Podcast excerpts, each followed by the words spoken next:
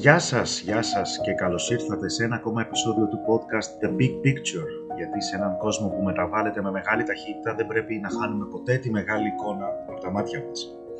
Σήμερα είναι 3η 11 Απριλίου του 2023 και στο σημερινό δεύτερο επεισόδιο αυτής της νέας ή μάλλον ανανεωμένης σειράς ακριβέστερα, θα αναφερθώ σε ένα ζήτημα που έχει ανακύψει στο μακρινό Αφγανιστάν, γεωγραφικά αλλά και προφανώς χρονικά και θα καταλάβετε τι εννοώ.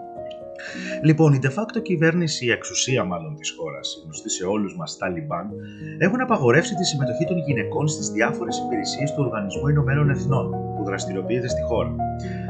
Καλά ακούσατε, ναι. Οι γυναίκες του Αφγανιστάν, και μιλάμε για τον μισό πληθυσμό μιας χώρας που έχει περίπου 42 εκατομμύρια κατοίκους, απαγορεύεται χοντρικά να βγει από το σπίτι του. Εντάξει, α, δεν μπορεί να σπουδάσει, δεν μπορεί να δουλέψει και τώρα δεν μπορεί να συμμετέχει ούτε στα προγράμματα του Οργανισμού Ηνωμένων Εθνών για την ανοικοδόμηση της χώρας. Τα τόσο απαραίτητα προγράμματα. Φαντάζομαι αντιλαμβάνεστε το γιατί, σε τι τραγική, τραγική κατάσταση βρίσκεται το Αφγανιστάν. Κοιτάζω το ρολόι μου, κοιτάζω την ημερομηνία και διαπιστώνω πως ακόμα βρισκόμαστε στον 21ο αιώνα. Τουλάχιστον εμείς εδώ που μιλάμε. Γιατί κάποιοι άλλοι σε κάποιες άλλες περιοχές του κόσμου βρίσκονται σε άλλες εποχές, οι οποίες είναι απείρως σκοτεινότερες. Και είναι προφανές πως αυτή η κίνηση δυσχεραίνει ακόμα περισσότερο τις δραστηριότητες των ομάδων του ΟΗΕ στη χώρα. Και σας το λέω αυτό ειλικρινά με τα, γνώσου, με τα λόγου γνώσεως, γιατί και οι αντιδράσεις είναι ιδιαίτερα έντονες.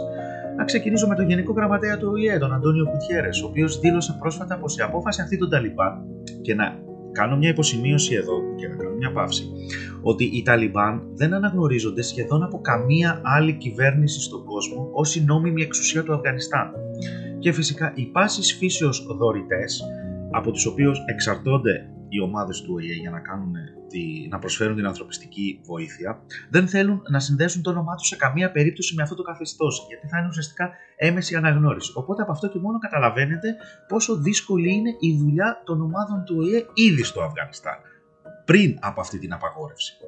Τώρα να συνεχίσω αυτό που έλεγε, αυτό που δήλωσε ο Αντώνιο Κουντιέρες, ότι η απόφαση αυτή των Ταλιμπάν παραβιάζει κατάφορα τα θεμελιώδη ανθρώπινα δικαιώματα των γυναικών στη χώρα. Αυτονόητα πράγματα. Και συνέχισε απευθύνοντας έκκληση στο καθεστώς των Ταλιμπάν να ανατρέψει άμεσα αυτή την απίστευτη απόφαση που απαγορεύει, επαναλαμβάνω, στο μισό πληθυσμό μιας χώρας 42 εκατομμυρίων ανθρώπων, έτσι, την ελευθερία μόρφωσης, εργασίας και κίνησης. Και φυσικά μάταια ως σήμερα. Τώρα η αλήθεια είναι πως η εξουσία του ΙΕ να επιβάλλει τις αποφάσεις του ή το ίδιο το διεθνές δίκαιο και τα ανθρώπινα δικαιώματα εξαρτάται απόλυτα από τη βούληση των, των μελών του Συμβουλίου Ασφαλείας του ΟΗΕ, το, του Big Five, αν θα το έχετε ακουστά. Δηλαδή των Ηνωμένων Πολιτειών, της Ρωσίας, της Κίνας, του Ηνωμένου Βασιλείου και της Γαλλίας. Αν αυτές οι χώρες δεν αποφασίσουν να κινηθούν, τίποτα ουσιαστικό δεν πρόκειται να γίνει. Δυστυχώς. Επίσης, άλλοι υψηλόβαθμοι αξιωματούχοι του ΟΗΕ κινήθηκαν στο ίδιο μήκος κύματος, όπως για παράδειγμα ο ύπατος αρμοστής ε, του Οργανισμού για τα Ανθρώπινα Δικαιώματα, ο Βόλκερ Τόρκ, την περασμένη εβδομάδα χαρακτήρισε την απόφαση των Ταλιμπάν κατάπτυστη. Για αξιωματούχο του ΟΗΕ, αυτή η λέξη είναι ιδιαίτερα σκληρή. Έτσι, να το σημειώσουμε αυτό. Ο ύπατο αρμοστής συνέχισε τονίζοντας πως αυτή η απόφαση δεν έπεσε φυσικά εν κεραυνός, ως κεραυνός εν εθρία, μιας και οι Ταλιμπάν προοδευτικά έχουν καταπατήσει τα δικαιώματα των γυναικών στη χώρα. Αφού τώρα προσέξτε, τι κάνουν. Απαγορεύουν στα κορίτσια να φοιτούν στο σχολείο πάνω από την έκτη τάξη. Απαγορεύουν εντελώς την πανεπιστημιακή εκπαίδευση για όλες τις γυναίκες. Δεν πάνε οι γυναίκες πια στο πανεπιστήμιο, στο πανεπιστήμιο α, στο Αφγανιστάν. Περιορίζουν δραματικά την ελεύθερη την κυκλοφορία τους σε δημόσιους χώρους. Απαγορεύουν τις γυναίκες να φορούν τα ρούχα που εκείνες επιθυμούν, δηλαδή δεν μπορείτε πια γυναίκες να φοράτε ό,τι θέλετε στη χώρα αυτή. Απαγορεύουν να εργάζονται στη διοίκηση και στις εμπορικές επιχειρήσεις και φυσικά σε πάσης φύσεως μη κυβερνητικές ομάδες που εδώ επίπτουν και οι ομάδες που εργάζονται για τον ΟΗΕ. Και την ίδια στιγμή παρακαλώ κρατήστε το αυτό. Από τα 42 εκατομμύρια, σχεδόν τα 30 εκατομμύρια χρειάζονται άμεση ανθρωπιστική βοήθεια. Μιλάμε τα 2 τρίτα της χώρας. Η χώρα βρίσκεται σε τραγική κατάσταση. Λοιπόν, οι Ταλιμπάν, αντί να συνεργαστούν με τον υπόλοιπο κόσμο προκειμένου να σώσουν τον Αφγανικό λαό από αυτή την κατάδια και την απόλυτη εξαθλίωση που ζει, τον βυθίζουν σε ακόμη μεγαλύτερη απελπισία.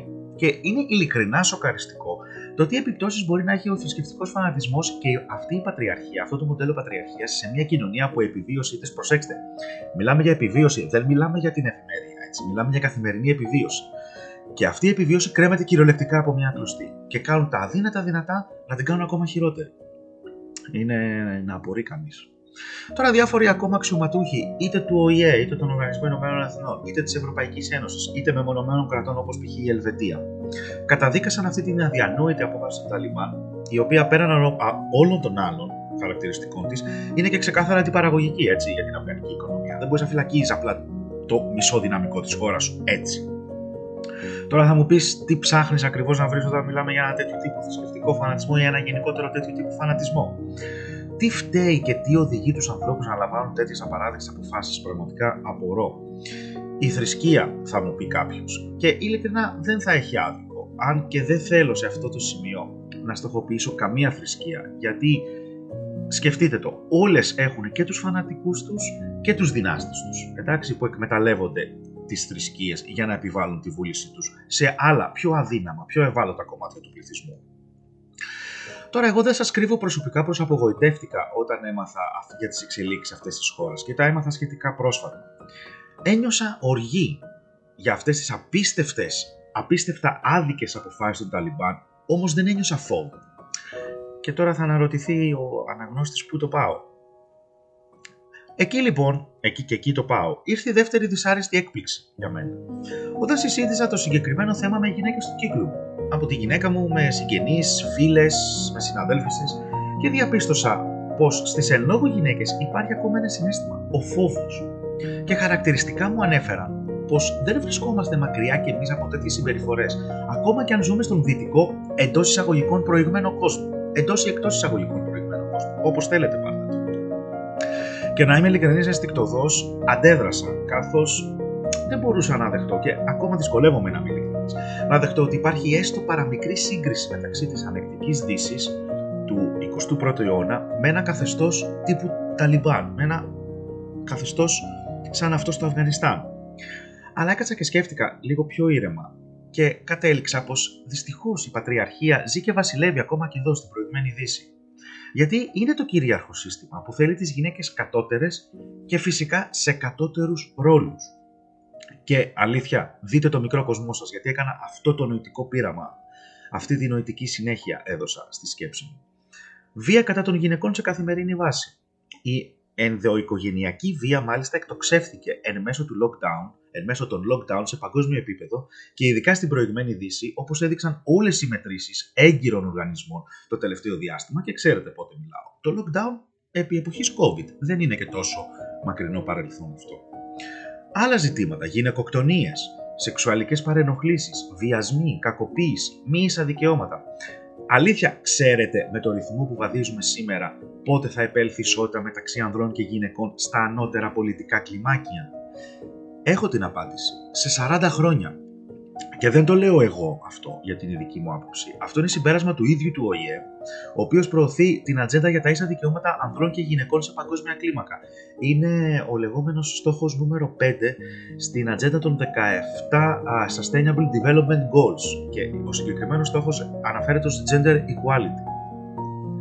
Και ενδεικτικά θέλω να αναφέρω σε αυτό, ορμόμενος από αυτή την ατζέντα, ότι οι γυναίκες συνιστούν μόνο το 26,2% των κοινοβουλίων σε παγκόσμια κλίμακα. Δηλαδή περίπου είναι μία στις τέσσερις γυναίκες μόνο μέλος κοινοβουλίων σε δημοκρατικά α, καθεστώτα σε ολόκληρο τον κόσμο.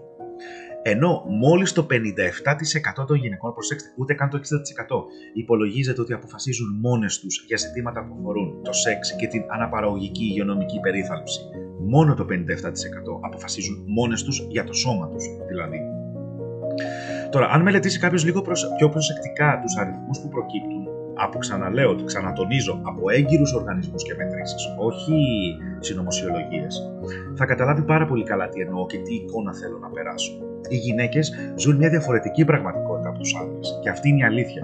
Το Αφγανιστάν είναι ναι μια χαρακτηριστική περίπτωση, αλλά τελικά πόσο μεμονωμένη. Και το λέω αυτό γιατί παντού στον κόσμο οι γυναίκες φοβούνται. Προσέξτε ένα άλλο σοκαριστικό στατιστικό. Περίπου μία στις τέσσερις έχουν υποστεί τουλάχιστον μία φορά βία από τον σύντροφό τους στην ζωή τους. Μία στις τέσσερις. Τα ποσοστά είναι τεράστια. Και ειλικρινά δεν θέλω να ισοπεδώσω τα πάντα, αφού αντιλαμβάνομαι και αναγνωρίζω ότι έχουν γίνει σημαντικές πρόοδοι, ειδικά εδώ στη Δύση, όσον αφορά τα δικαιώματα των γυναικών και τα λοιπά και των διαφόρων μειονοτήτων. Όμως ακόμα πρέπει να διανύσουμε αρκετό δρόμο και μάλιστα ανηφορικό δρόμο. Για του λόγου του αληθές, μιλήστε με την αδερφή, τη σύντροφο, τη γυναίκα, τη φίλη, τη μαμά σας, μια γυναίκα και θα διαπιστώσετε μια διαφορετική πραγματικότητα από τη δική μας, από αυτή που αντιλαμβανόμαστε εμείς στην καθημερινότητα. Μια πραγματικότητα πιο άγρια. Και ειλικρινά το πιστεύω αυτό. Είναι στο χέρι μας να αλλάξουμε νοοτροπίες αιώνων. Όσο δύσκολο και αν φαντάσει. Και κακά για τα ψέματα είναι δύσκολο στην πράξη, γιατί αυτές είναι νοοτροπίες αιώνων. Η πατριαρχία είναι βαθιά ριζωμένη εδώ και αιώνες. Όμως βούληση υπάρχει, πράγματα γίνονται και η διεθνής κοινότητα νομίζω ότι πρέπει να είναι περισσότερο δραστήρια όσον αφορά περιπτώσεις που καταπατούνται τα δικαιώματα μιας τόσο μεγάλης μερίδας του πληθυσμού. Το Αφγανιστάν υπό το καθεστώς των Ταλιμπάν είναι ένα fail state, είναι ένα αποτυχημένο κράτος, έτσι χαρακτηρίζεται, το οποίο δεν μπορεί αδυνατή να προσφέρει τα βασικά μιας αξιοπρεπούς και ασφαλούς διαβίωσης στον ίδιο του πληθυσμό. Αυτό το ξέρουμε, δεν είναι κάτι καινούργιο. Τώρα, η διεθνής κοινότητα οφείλει να αναπτύξει τους μηχανισμούς εκείνους που θα επιτρέψουν στην άμεση ανάληψη δράσης, χωρίς την παραμικρή πανενόχληση από τέτοιου τύπου κράτη και καθεστώτα που βρίσκονται στο χείλος ανθρωπιστικής καταστροφής. Δηλαδή, αυτή η κατάσταση δεν είναι προς συζήτηση και προς διαπραγμάτευση με το καθεστώς του Ταλιμπάν, όταν κινδυνεύουν 30 εκατομμύρια άνθρωποι α, από τον αφανισμό. Εντάξει. Και μπορεί να πιεστεί ένα καθεστώς σαν τους Ταλιμπάν, για όνομα του Θεού, να κάνει οπισθοχωρήσεις αλλά αυτές οι οπισθοχωρήσεις να μην είναι σε βάρος των πιο ευάλωτων που έχουν ανάγκη άμεσης βοήθειας. Δηλαδή δεν είναι διαπραγματευτικό χαρτί οι ευάλωτοι πληθυσμοί του Αφγανιστάν μεταξύ των Ταλιμπάν και της Δύσης. Αναγνωρίστε μας για να σας αφήσουμε το δικαίωμα να βοηθήσετε τον πληθυσμό μας. Αυτό είναι απαράδεκτο.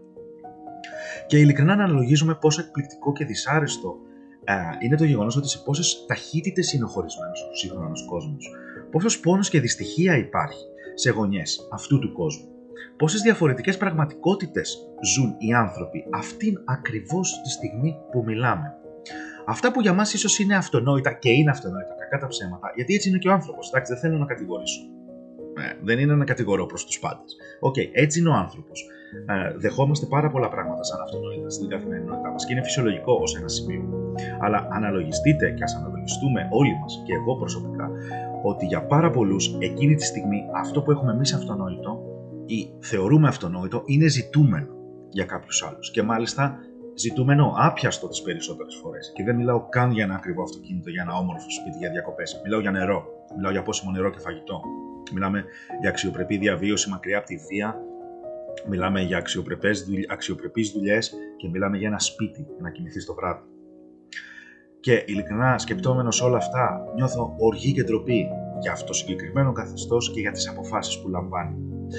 Και προβληματισμό για το τι κάνουμε εμείς στην προηγμένη μας δύση, γιατί και εμείς το, το ρεκόρ μας, το, όχι το ρεκόρ μας, η στατιστική μας δεν είναι τόσο καλή. Πρέπει να βελτιωθεί και πρέπει να βελτιωθεί άμεσα. Αλλά παράλληλα τουλάχιστον σκέφτομαι ότι υπάρχει και ο αγώνας φωτισμένων ανθρώπων που φέρνει την ελπίδα για ένα καλύτερο και κυρίως πιο δίκαιο μέλλον για όλους μας. Και όσο υπάρχουν αυτοί οι άνθρωποι που δουλεύουν, δεν θα πρέπει να χάνουμε την ελπίδα μας και θα πρέπει να προσμένουμε σε ένα καλύτερο αύριο. Αλλά ό,τι κάνουμε θα πρέπει να το κάνουμε πιο γρήγορα. Γιατί ο πόνος και, ο, και τα βάσανα δεν τελειώνουν για ορισμένους ανθρώπους. Όλα αυτά τροφή για σκέψη μέχρι την επόμενη φορά, μέχρι το επόμενο επεισόδιο. Ήμουν ο Θέμης και τα λέμε πάλι σε περίπου μια εβδομάδα. Πριν κλείσω όμως θέλω να σου πω κάτι. Αν σου αρέσει αυτή η σειρά των επεισοδίων και σε ενδιαφέρουν οι διεθνείς εξελίξεις, ο κόσμος μας αλλάζει όπως καταλαβαίνεις με ραγδαίους ρυθμούς και φαίνεται αυτό επηρεάζει και την καθημερινότητά μας. Κάνε μου ένα follow ε, το συγκεκριμένο podcast στο Instagram. Ναι, έχουμε και πλέον ε, λογαριασμό στο Instagram. Η διεύθυνση είναι the κάτω παύλα big κάτω παύλα picture κάτω παύλα podcast. The Big Picture Podcast με κάτω παύλες ανάμεσα στις λέξεις. Σε ευχαριστώ πολύ για την ακρόαση. Καλό βράδυ. Τα λέμε την επόμενη.